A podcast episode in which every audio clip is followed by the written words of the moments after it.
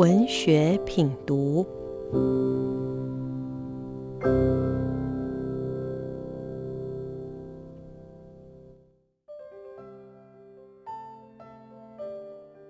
大家好，我是启明出版的编辑子晴。今天要和大家介绍的是《吃颗桃子：除界异类的料理哲学与人生独白》这本回忆录。作者他叫做张喜浩，是一位美籍韩裔的厨师。这位厨师他在串流平台 Netflix 上有一个非常受到大家喜爱的节目，叫做《美食不美》。那他作为主持人是一个身材非常魁梧、讲话幽默风趣，但你有时候会发现说他是充满哲学思考的一个亚洲面孔。那在节目上。他找了非常多他的米其林名厨好友啊，连锁餐厅的厨师、小吃店的厨师，那透过一集四十到五十分钟的时间去探讨一种特定的食物，像是披萨、烤肉、炸鸡、饺子等等，这些我们习以为常的。关于就是这些食物的社会性啊、历史，还有我们是怎么看待这些食物，还有为什么食物会有贵贱之分？所谓高级不高级，他们的定义在哪里？那为什么你会说一盘意大利面卖到两三百合理，那一碗炒面卖到一百块，它就叫贵？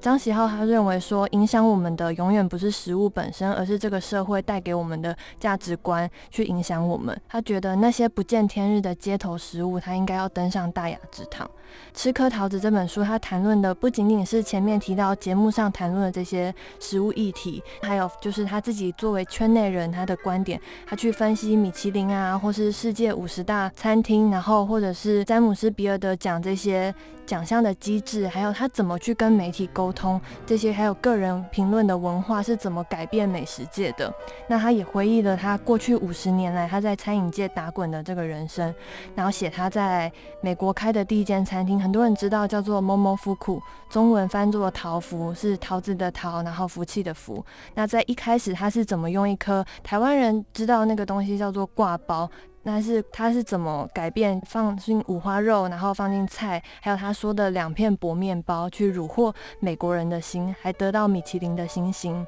张喜浩本人他更得到厨师界非常高的殊荣，叫做詹姆斯比尔德奖。可是他发现说，就是在他事业越来越顺遂的上坡路上啊，他的躁郁症的症状越来越严重，然后他开始就是餐厅事业搞砸了，然后跟他的家人、朋友，还有一些合伙人、情人。他们都搞砸了关系，吵架，然后甚至动用到暴力这样子。那他怎么去面对这些心理疾病？他其实要回归到一个人，也是他写这本书的主因，那是安东尼·伯登，他这位全球知名的主厨。那这位主厨，他其实作为很多人心目中的偶像，然后也是张喜浩他的人生导师，所以他在有心事的时候觉得非常难过，或是。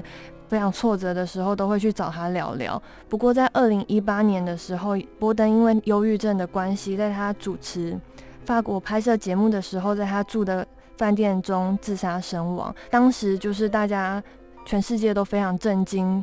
觉得这么风流啊，然后这么潇洒的一个主厨，怎么会因为这个疾病离开人世？那他就是希望以安东尼·波登的死亡作为契机，然后去讲讲自己躁郁症的问题，希望他能透过这本书的书写，写他怎么发现自己得到这个疾病，然后怎么去面对治疗，然后跟最后好好的跟这个疾病共处，能够让心理疾病受到更多重视。其实就是听起来好像心理疾病啊，或者是在讲食物的议题，好像非常严肃。但是我们发现说，其实作为一个常年的躁郁症患者，张喜浩他非常喜欢碎碎念。那那个碎碎念的功力，到你会读一读，真的笑出声音来。比如说。他会写，他但那时候说是他管理阶层的一个顾问。他第一次去 Google 他搜寻他的脸的时候，发现他长得非常像卡通，就是广告人物。然后他就在注释那边写说，就是请大家去搜寻看看，我在这边等着你们。然后或者是说，发现有一个很有趣、很有趣的料理方式，然后他去问同事想要讨论，结果发现同事都不知道，他非常生气。他就在注释那边写说。就是跟读者讲话说，不要就是告诉我你们也不知道。然后我觉得这个就是读这本书非常多有很小很小很可爱的乐趣。要说这本书我最喜欢也觉得最特别的一章，是他写他三十五岁时发生的事情。那个篇章里面就是每个段落都被写上去，然后又用红色的笔画掉，重新写上他认为他过去应该要这样做，但他没有这样做，他想要改写他的人生，可是他同时也不想隐藏他的过去。就是透过这样的方式，有点像是一个手术自我疗愈的过程。然后你可以看到其中一个故事是说，他有一个非常喜爱，然后也觉得可以栽培的员工，但是那个员工就是在私底下的时候吸毒。过量致死，那他觉得作为一个老板，他有责任。他觉得他错过他的人生，然后他害了他的人生，他没有及时的去关心到他。当时他对他的父母说：“就是我会好好做我的餐厅，然后让你的儿子感到荣耀，因为他是非常敬重我，我也非常喜爱他的。”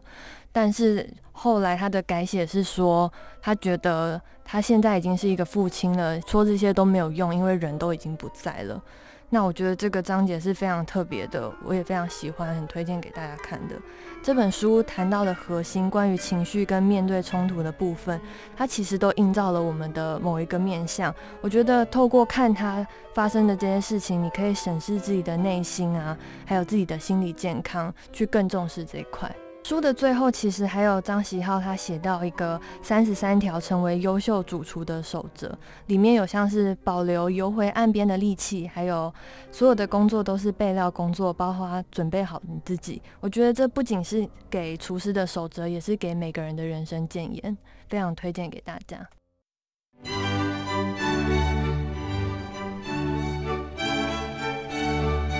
Bravo FM 九一点三，与您一起探寻文学之美，享受慢活日常。